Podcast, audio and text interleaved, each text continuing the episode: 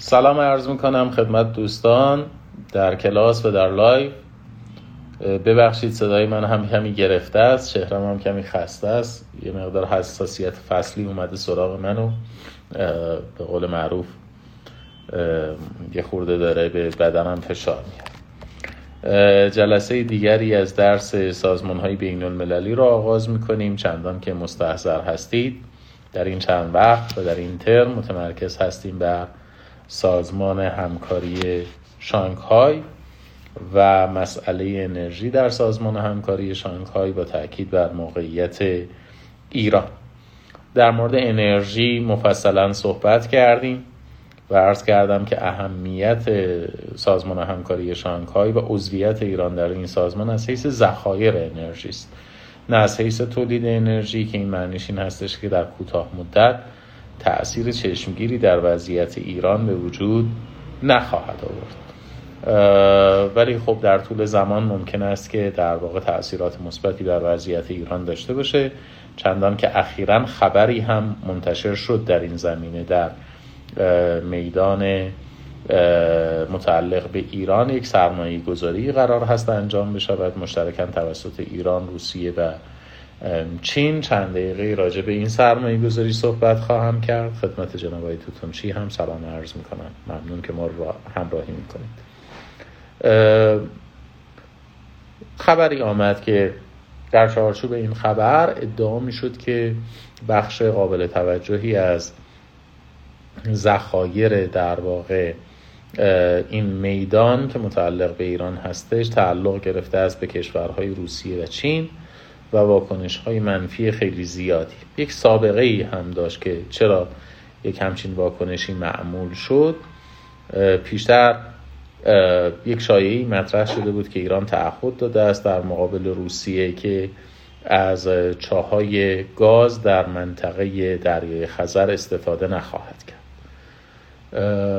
خود این خبر و واکنش هایی که نسبت به این خبر اولیه وجود داشت در واقع اون واکنش های درستی نبود اطلاعاتش هم اطلاعات درستی نیست.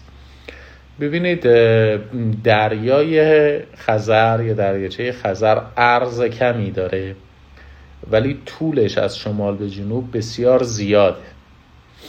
فاصله ایران و روسیه در سواحل خزر فاصله بسیار بسیار قابل توجهی است. اصولا در اگر فرض بکنیم تلاقی مرزی هم بین ایران و روسیه ما بخوایم قائل باشیم در خزر این تلاقی مرزی در جایی نیستش که ما مخازن مشترکی داشته باشیم.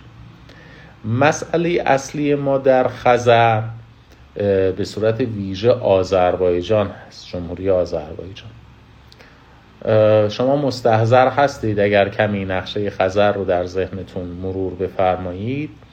سواحل خزر سواحل مقعر هستند در سمت ایران و در سمت آذربایجان این سواحل سواحل محدب یعنی در واقع یک ساحل محدبی در ناحیه آذربایجان وجود داره یک ساحل مقعری در طرف ایرانی وجود آذربایجان خیلی اصرار داره و معتقد هستش که مرزی که بین ایران و آذربایجان اگر قرار باشه ترسیم بشه در حیث منابع زیر بستر باید با استفاده از روش خط منصف باشه.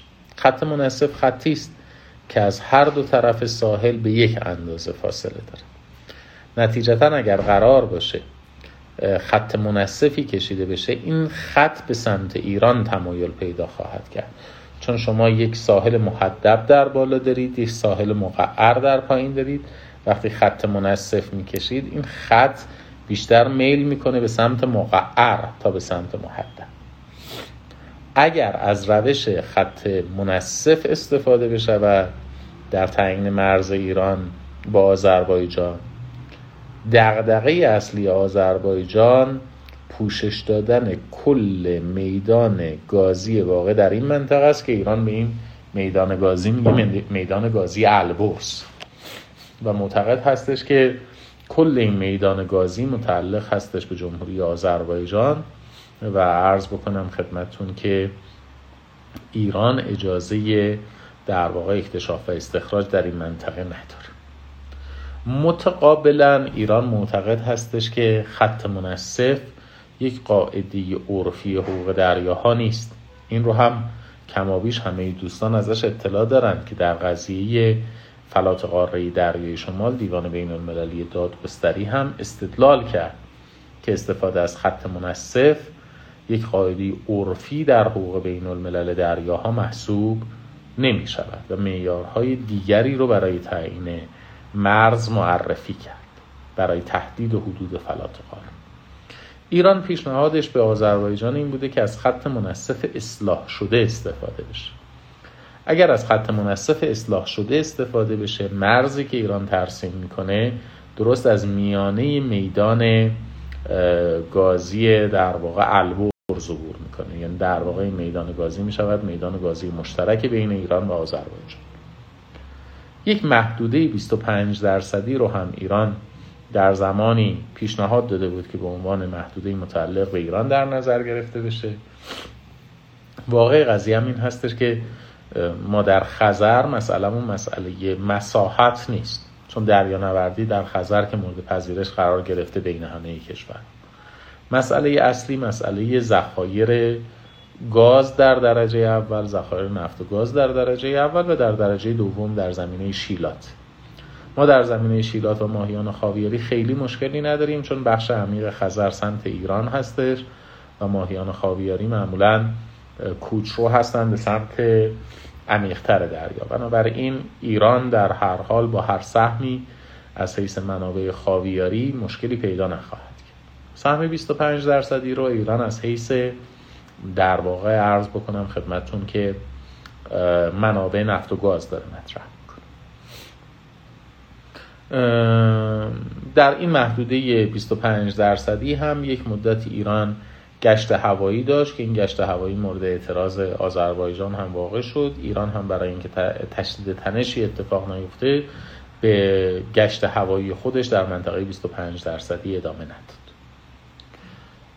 همه این توضیحات رو از این جهت عرض می‌کنم که اصولا ما اگر تنشی داشته باشیم در منطقه خزر این تنش ها اصولا تنش با آذربایجان هست و تنش با ترکمنستان. یعنی روسیه اساسا مسئله منابع مشترکی با ایران ندارد که حالا موضوع بحثمون واقع شده باشه برگردیم بگیم که مثلا روسیه ممانعت کرده است از اینکه ایران از شاهای گاز خودش در خزر برداشت. بکنه ولی یک شایعی مطرح شد دایر بر اینکه روسیه ممانعت کرده یا ایران با روسیه توافق کرده است که این چاهای گاز مورد استفاده قرار نگیره.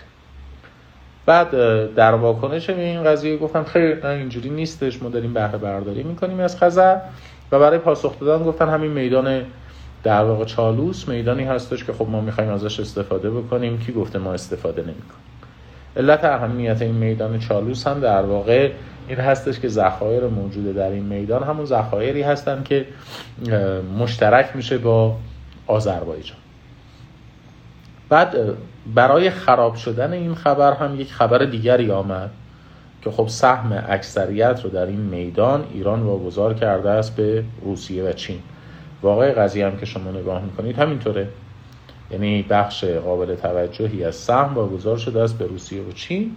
این شایعه مطرح شد. خب ایران پس بنابراین از حقوق خودش در خطر گذاشته اینطور نیست. ما اگر می‌خواهیم جذب سرمایه گذاری داشته باشیم در صنعت نفت و گاز یه مقدار دقیق تر باید صحبت بکنیم. در صنعت نفت و گاز از سه مدل شناخته شده قرارداد استفاده می شود مدل قراردادهای concession یا قراردادهای امتیازی. مدل قراردادهای PSA Production Sharing Agreement یا مشارکت در تولید و مدل قراردادهای سرویس full risk service و در مورد ماهیت این قراردادها در مورد تفاوت این قراردادها نمی‌خوام صحبت بکنم چون موضوع بحثمون حقوق نفت و گاز نیست. دوستانی که علاقه‌مند باشن در live هایی که روزهای پنج شنبه پیش از ظهر من دارم در درس حقوق نفت و گاز راجع به تفاوت این قراردادها توضیح میدم. اما در تمام این انواع قراردادها یعنی چه شما با طرف مقابلتون با شرکت بین المللی نفتی قرارداد concession امضا کرده باشید چه مدل قراردادی PSA و چه مدل قراردادی full risk service یک شرطی در این قراردادها مورد استفاده قرار می‌گیرد به اسم شرط مشارکت در سرمایه گذاری شرط مشارکت در سرمایه گذاری رو ما نباید با مشارکت در تولید اشتباه بگیریم. یعنی production sharing agreement یک مدل قرارداد نفتی است. اما مشارکت در سرمایه گذاری یک شرط هست مدل قراردادی نیست. که شما هم می توانید در قرارداد concession ازش استفاده کنید در قرارداد امتیازی ازش استفاده کنید. هم در قرارداد مشارکت در تولید ازش استفاده کنید هم در قراردادهای full risk سرویس ازش استفاده کنید. پس بنابراین مدل قراردادی که شرکت ملی نفت ایران منعقد خواهد کرد با اون کنسرسیوم بین المللی نفتی یکی از این سه تا مدل. از لحاظ تئوریک. از لحاظ عملی و قانونی مدل قراردادهای concession در صنعت نفت و گاز ایران معمول نیست. من نمیگم مدل قراردادهای بدی هستن. به دلایلی من معتقدم مدل قراردادهای concession مدل های قابل دفاعی هم هستن در جاهایی. ولی در هر حال مدل قرارداد concession رو به دلیل منع قانون اساسی اعلام کردن که انعقاد قرارداد concession یا قرارداد امتیازی با بیگانگان ممنوع است. خب سمعا و طاعتا شورای نگهبان معتقد است مدل قرارداد PSA هم Production Sharing Agreement هم یک قرارداد امتیازی است. که نیست. ولی فرض می‌کنیم که حالا این حرف هم درست. پس بنابراین از بین سه مدل concession قرارداد امتیازی PSA Production Sharing Agreement مشارکت در تولید و مدل full risk service ایران حتما full risk service قرارداد خواهد بست با کنسرسیومی که در مقابلش قرار می‌گیره.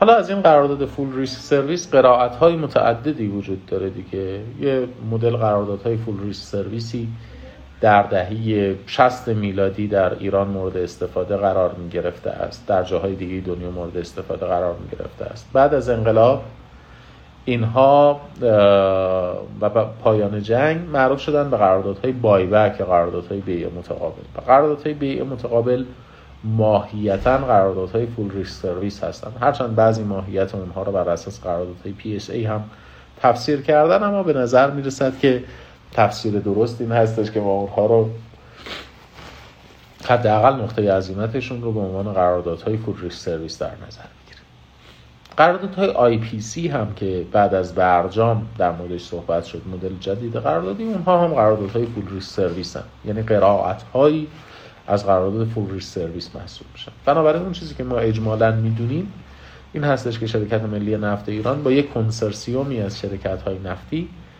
مدل قراردادی منعقد می‌کنه که اون مدل قراردادی قطعا full risk service حالا ممکن است IPC باشد ممکن است buyback باشد ممکن است قرائت دیگری از full risk service باشه. ولی اون طرف یعنی وقتی ما قرارداد فول ریسک سرویس میبندیم اون طرف طرف قراردادی ما در این میدان چالوس دیگه یک شرکت نفتی نیست. فقط یک شرکت نفتی نیست. مثلا ما در پارس جنوبی وقتی اومدیم با توتال قرارداد بستیم اونور فقط شرکت توتال بود. اینجا در میدان چالوس مشخصا یک کنسرسیومه. یعنی مجموعه ای از چند سرمایه گذار اون چند سرمایه گذار کیا هستن؟ روسیه است چین و ایران. یعنی خود دولت ایران یک سهمی رو می‌گیره. این خیلی نکته مهمی است یک سهمی رو می‌گیره. به عنوان کسی که طرف قرارداد فول ریسک سرویس هستش به عنوان دولت. یک سهمی هم طرف مقابل دریافت می‌کنه یعنی اون شرکت سرمایه گذار نفتی که اینجا یک کنسرسیامی محسوب میشه. اون سهم چقدر هستش؟ اون سهم حدود 12 تا 15 درصد هستش. که به شرکت یا کنسرسیوم سرمایه گذار نفت تعلق می‌گیره. یعنی اولریدی 85 درصد متعلق می شود به ایران به عنوان اینکه کشوری که منابع بهش تعلق داره. میمونه یه سهم 15 درصدی که به اون کنسرسیوم تعلق می‌گیره. حالا اون کنسرسیوم اصل تامین سرمایهش توسط روسیه و چین انجام میشه. یعنی حدود 50 درصد سرمایه مورد نیاز توسط چین. 20 درصد هم در واقع روسیه تامین می‌کنه. حدودا 20 تا 30 درصد 25 درصد هم قرار است ایران تامین بکنه. معمول هم به این ترتیب هستش که وقتی این مدل های قراردادی منعقد میشه وقتی یک شرکت ایرانی هم اون طرفه. یعنی این بر شرکت ملی نفته در کنسرسیوم هم یک شرکت ایرانی وجود داره. اون خودش تامین سرمایه نخواهد کرد. یعنی چی خودش تامین سرمایه نخواهد کرد؟ یعنی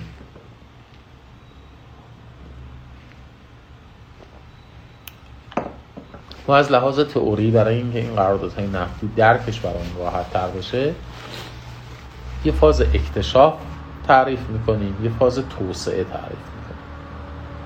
فاز اکتشاف از کجا شروع میشه؟ از جایی که شما یک میدانی رو حدس می‌زنید بعد شروع می‌کنید در موردش مطالعه کردن. مطالعات ژئوتکنیک انجام می‌دید مطالعات احتمالا لرزانگاری سبودی انجام می‌دید و بعد شروع می‌کنید احداث گمانه و بعد در انتهای این مرحله چاهای حفر میفرمایید به عنوان چاهای اپرایزال یا چاهای توصیفی. چاهای توصیفی نفت استخراج می‌کنن یا گاز استخراج می‌کنن برای اینکه ببیند تولید کامرشیال ورسینس دارد یا ندارد؟ یعنی تولید تولید تجاری یا تولید غیر تجاری؟ اگر چاهای اپرایزال تولید تجاری نداشته باشن پروژه منتفی میشه. ولی اگر چاهای اپرایزال یا چاهای توصیفی تولید تجاری داشته باشن ما تازه وارد فاز دیویلوپمنت میشیم وارد فاز توسعه میشیم. یعنی تعداد زیادی چاه عملیاتی باید احداث بشود که این عملیاتی کارشون تولید گاز. بنابراین از بعد از احداث بعد از پایان احداث چاهای اپریزال ناگهان میزان سرمایه مورد نیاز افزایش پیدا می‌کنه. چون شما یک میدان ممکنه با سه تا چهار تا نهایتا پنج تا چاه اپرایزال برسید به اینکه تولید در اونها توجیه تجاری دارد ولی برای اینکه این میدان رو توسعه بدهید نیازمند این خواهید بود که عرض بکنم خدمتتون که 50 تا 60 تا چاه عملیاتی احداث بکنیم و احداث اون چاه عملیاتی هزینه بسیار بسیار زیادی داره تاسیسات سرشاهی خطوط انتقال و غیره و غیره. معمولا وقتی یک شرکت ایرانی در اون کنسرسیوم شرکت سرمایه گذار نفتی وجود داره. شرط سرمایه گذاریش این هستش که این سرمایه گذاری رو از بعد از پایان مرحله اکتشاف از ابتدای مرحله استخراج انجام میده. یعنی توی اون مطالعات ژئوتکنیک توی مطالعات لرزنگاری سبودی تو چاهای اپریزال شرکت ایرانی سرمایه گذاری انجام نخواهد داد. هزینه بر عهده شرکت ایرانی نخواهد بود. تا زمانی که ما مطمئن بشیم که میدان امکان تولید تجاری داره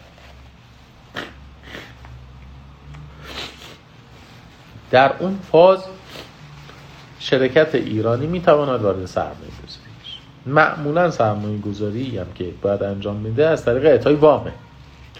یعنی دیگر اعضای کنسرسیوم باید بیان وام بدن به طرف ایرانی و طرف ایرانی ارزم به خدمتتون که سهم سرمایهش رو از طریق اون وام تامین بکنه. بعد وقتی میدان رسید به تولید یا رسید به تولید تجاری از محل فروش اون محصول وامش رو باز پرداخت می‌کنه سهم مشترکش هم به قوت خودش باقی است. این روال رو آذربایجان هم پیاده کرده. یعنی قراردادهایی هم که آذربایجان منعقد کرده شرط مشارکت داره. خب حالا چه اتفاقی افتاده؟ است اتفاق بدی افتاده. ما یک میدانی داریم. ازش بهره برداری نمی کنیم. آذربایجان داره از اون میدان بهره برداری می‌کنه تقریبا بلافاصله. بعد از عضویت ایران در پیمان شانگهای روسیه و چین اعلام آمادگی کردن که در این میدان سرمایه گذاری بکنه. مدل قرارداد هم که مدل قرارداد فول ریسک سرویس هست. شرط مشارکت دول... شرکت ایرانی هم درش لحاظ شده. احتمالا شرط اعطایی وام برای تامین سرمایه هم در نظر گرفته شده. خب این بهترین مدلی هستش که شما می توانید قرارداد ببندید. یعنی اگر فردا شرکت انی بیاد شرکت توتال بیاد چه می‌دونم شرکت اگزون موبیل بیاد اون هم بهتر از این شرایط که به شما پیشنهاد نمیده که. پس بنابراین ما در نتیجه انعقاد یعنی در نتیجه عضویتمون در پیمان شانگهای نتیجه بدی دریافت نکردیم. کسانی که رفتن این قرارداد رو با روسیه و چین منعقد کردن نتیجه بدی که نگرفتن که. یعنی خیانتی به مملکت نکردن که. از اون ور توی کشور ما شایعه هستش که آقا این میدان گازی رو کاملا واگذار کردن به روسیه و چین. این رو از چه جهتی دارم عرض می‌کنم؟ ببینید یکی از اساتید بزرگوار حالا نام نمیارم ازشون یه حرف جالبی می‌زدن. ایشون میفرمودن که آقا ماها که حقوقدانیم ماها که روزنامه نگار نیستیم. هر کف و موجی بلند شد در مقابل این کف و موج بخوایم موضعی بگیریم. ارائه نظری بکنیم اظهار نظری بکنیم. ما در اخبار مختلفی که در کشورمون میشنویم این خبر که مثلا ارزم به خدمتون در بریتانیا یه شبه دادگاهی تأسیس شده است برای رسیدگی به حوادثی که در آبان ماه در ایران اتفاق افتاده. این رو ما صداش رو میشنویم. صدای این رو که مثلا در اصفهان مردم اعتراض کردن به کمبود آب میشنن اینکه در فلانجا و در بهمانجا مشکلاتی وجود دارد میشنن ارزمین نیستش که این مشکلات وجود نداره. ارزمین نیستش که در کشور تخلف اتفاق نمیافته. ارزمین نیستش که وضعیت عمومی مملکت از آستانه تحمل عبور نکرده. همه اینها رو قبول دارم. اما دارم عرض می‌کنم اگر یک دولت فول دموکراتیک اگر یک دولت فول سکولار هم در ایران سر کار بود در قضیه میدان چالوس تصمیمی به غیر از این یا حتی دقیقتر خدمتتون عرض بکنم تصمیم بهتر از این نمی‌تونست اتخاذ بکنه. ولی ما یعنی وضعیت اینقدر وضعیت ناگواری است که مردم از عضویت ایران در پیمان شانگهای استقبال نمی‌کنن تبریک و تهنیتی نمیگن. مردم از اینکه ما در میدان چالوس می‌توانیم بهره برداری بکنیم نسبت به اون هم واکنشی نشون نمیدن. یعنی یک مقداری این ذهنیت منفی ما باعث شده است که ما حتی خبرهای خوب رو هم حاضر نباشیم بشنویم. ولی از بود علمی اگر نگاه کنیم نزدیکترین نتیجه عضویت ایران در پیمان شانگهای این بوده که ما بلافاصله تقریبا بلافاصله بعد از عضویتمون در پیمان شانگهای. این امکان برامون فراهم شده است که در واقع جذب سرمایه گذاری بکنیم در یکی از میادین گازی که تا حالا الان برای ایران لا محل لها من الاعراب. یعنی تا الان ایران هیچ حضوری در این میدان گازی نداشته. شاید بهتر باشه که به این قضایی هم توجه بیشتری داشته باشیم. تا اینجای بحث رو اگر دوستان سوال و مطلب و فرمایشی دارن بفرمایید اگر که نه در مورد تاثیرات جغرافیایی سیاسی و عضویت ایران در پیمان شانگهای هم صحبت کنیم.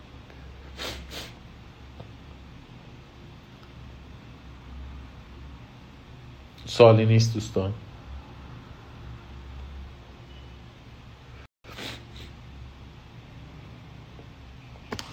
بسیار عضویت ایران در پیمان همکاری شانگهای یک در واقع اعلام موضع سیاسی کاملا آشکار تلقی میشه.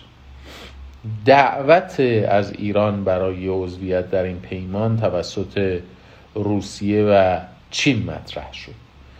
و یک سیگنال خیلی سریحی بود در خصوص حمایت از ایران در برابر مواضع غرب.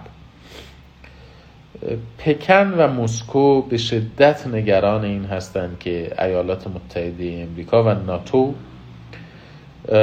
بتوانند در ایران یک حکومتی رو سر کار بیارن که تمایل به سمت غرب داشته باشه. و روی کار آمدن یک حکومتی در ایران که تمایلات به سمت غرب داره معناش برای چین و روسیه محروم شدن از رابطه نزدیک با کشوری است که در جهان انرژی و در معاملات انرژی نقش بسیار بسیار برجسته ای داره. حداقل همونطور که پیشتر در جلسه قبل عرض کردم از حیث ذخایر انرژی.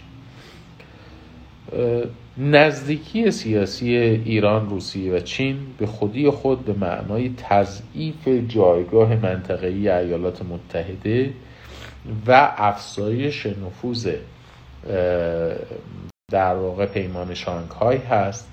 نه تنها در ایران که فراهم کردن دسترسی پیمان شانگهای به آبهای خلیج فارس و پیشتر در مورد اهمیت آبهای خلیج فارس برای پیمان شانگهای خدمتون صحبت کردم.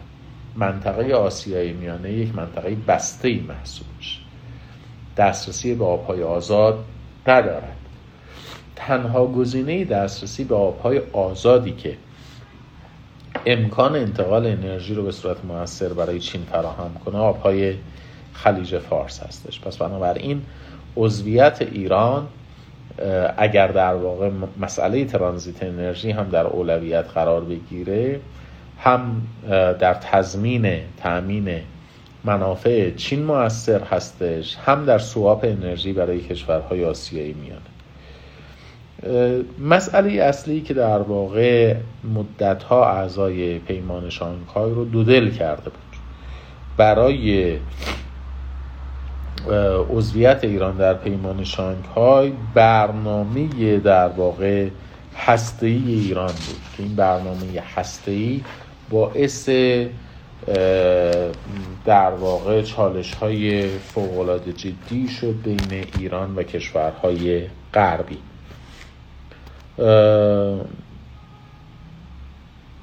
البته در جریان مذاکرات هسته‌ای همین احتمال عضویت ایران در پیمان شانگهای توسط غرب به عنوان یک امکان هم مورد استفاده قرار گرفت. یعنی این قضیه ای که ایران تعهد بدهد بخشی از ذخایر اورانیوم خودش رو منتقل بکنه به فدراسیون روسیه که ایران هم در ابتدا در مقابلش مقاومت داشت.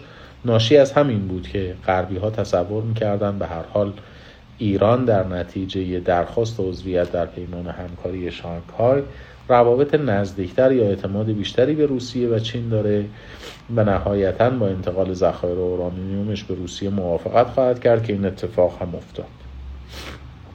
ولی در منطقه دریای خزر چون موضوع بحثمون ژئوپلیتیک یا جغرافیای سیاسی و تاثیر این عضویت ایران در پیمان شانگهای بر جغرافیای سیاسی است. ما در خزر با بحران مواجه هستیم. در دریای خزر آذربایجان ایران قزاقستان روسیه و ترکمنستان دارای مرز هستند. و در این منطقه مشکلاتی وجود داره. یه سری تنش های مذهبی است و اختلافات سرزمینی. حالا این اختلافات مذهبی و اختلافات سرزمینی به صورت ویژه در اختلافات ارمنستان و آذربایجان به چشم میاد. در مورد منطقه ناگورنو قرباق این اختلافات وجود داره و این اختلافات منجر شده به دو دوره جنگ یک بار به نفع ارمنستان تمام شده یک بار به نفع در واقع آذربایجان تمام شده. نیروهای جدایی طلب در گرجستان مسئله فعالیت های شبه نظامی در چچن و اختلافاتی از این قبیل فضا رو در منطقه در واقع خزر اونقدر ناامن کرده که بخت و شانس سرمایه گذاری برای بهره برداری از منابع نفت و گاز این منطقه به شدت کاهش پیدا کرد. یک مشکل دیگه ای هم که وجود داره این هستش که مشخصا باز هم به دلیل بسته بودن منطقه آسیای میانه و عدم دسترسیش به آبهای آزار و بعد اینکه این کشورها مدتها جزئی از اتحاد جماهیر شوروی بودند سیستم خطوط لوله همه به سمت روسیه هدایت شده و خطوط لوله روسیه هم یا برای مصرف داخلی است یا هدایت شده است به سمت اروپا. نتیجتا کشورهای آسیای میانه اصلا گزینه دیگری ندارند برای صادرات انرژی جز صادرات انرژی به روسیه.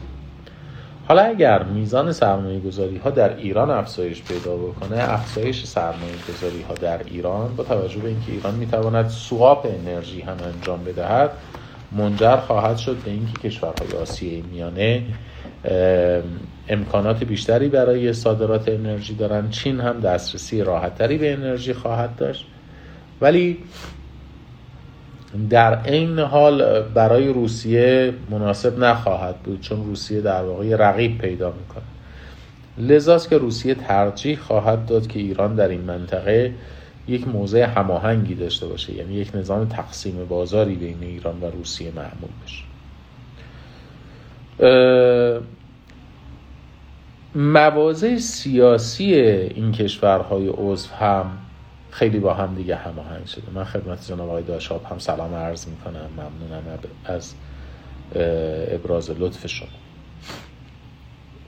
ایران روسیه و چین در موضوعاتی که به نظر می‌رسد خیلی عجیب و غریب باشه شاید بعید باشه از ایران به یک تفاهمی رسیدن. مثلا ایران از مواضع روسیه در مورد چچن حمایت کرد. یا حداقل اعتراضی نکرد. ایران موضع دولت چین رو در مورد چین واحد هم پذیرفته. یعنی در واقع تایوان رو هم به عنوان جزی از قلمرو چین شناسایی. حتی بیش از اون امروزه حتی فشارهای داخلی خیلی جدی وجود داره در مورد موضعی که چینی ها نسبت به اویغور تبارها دارن. حتی در این مورد هم شما نمی‌بینید که ایران واکنش نشون میده. یعنی ایران هر آنقدر که موضع فعالانه و اگرسیوی در منطقه خاورمیانه داره در منطقه خاورمیانه راجع به این صحبت میشه که ایران در عراق حضور داره در سوریه حضور داره هر اتفاقی در لبنان میفته منتصب می‌کنن به ایران در یمن هر اتفاقی میفته منتصب می‌کنن به ایران. ولی ایران از هیچ گروه میلیشیا در منطقه آسیای میانه حمایت نکرد. نه از نیروهای چچنی نه از نیروهایی که در ارزم به خدمت شریف شما در تاجیکستان بودن نه در واقع در هیچ جای دیگه. و مواضع ایران بسیار مواضع همدلانه و همراهانه بوده با در واقع روسیه و چین. این بسیار برای در واقع روسیه و چین دارای اهمیته که ایران از یک کشوری که می‌تواند در واقع این منطقه رو با تنش مواجه بکنه تبدیل شده است به یک کشوری که هیچ گونه اعتراضی به مواضع روسیه و چین در منطقه آسیای میانه نداره خب من اصولا باید بحثم رو ادامه بدم کمی بیشتر در مورد ارزم به خدمتون که تاثیرات عضویت در پیمان شانگهای برای ایران هم صحبت بکنم اما امشب خیلی حال و روز عمومیم